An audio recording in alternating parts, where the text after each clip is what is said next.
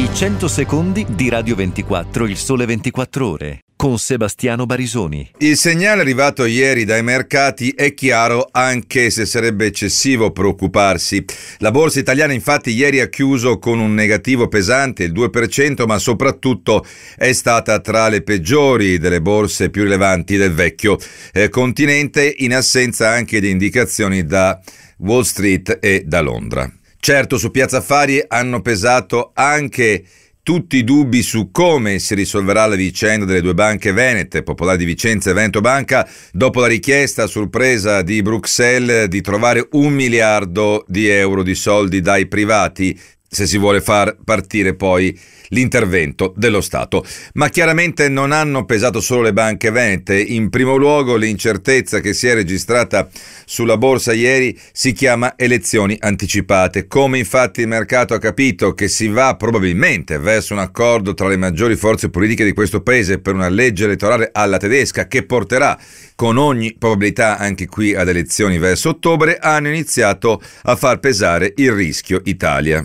Attenzione, un rischio Italia che non si è visto ieri nel collocamento dei bot a sei mesi, è andato molto bene, domanda molto buona e rendimenti ulteriormente in calo. È più un rischio sul medio termine, quello che vogliono far evidenziare i mercati finanziari, elezioni senza un chiaro vincitore a ridosso di una legge di bilancio che sarà molto pesante, possono portare a uno stallo vero e proprio. E si sa, la borsa si muove non sulle notizie, ma sulle ipotesi.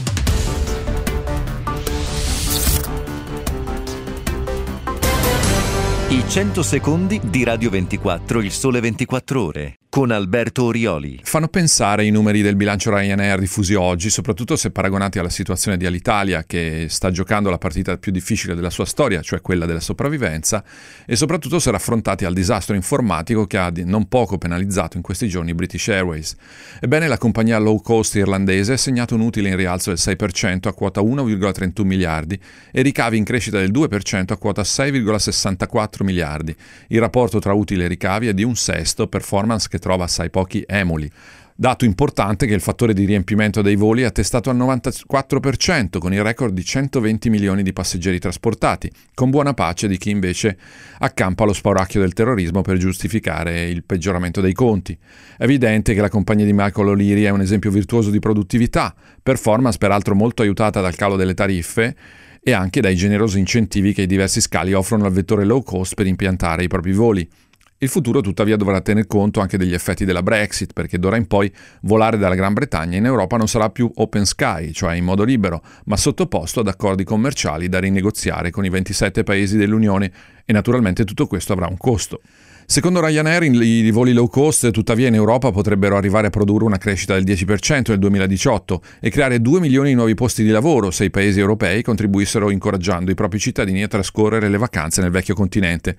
Naturalmente la compagnia chiede anche di togliere le tasse sui voli a corto raggio.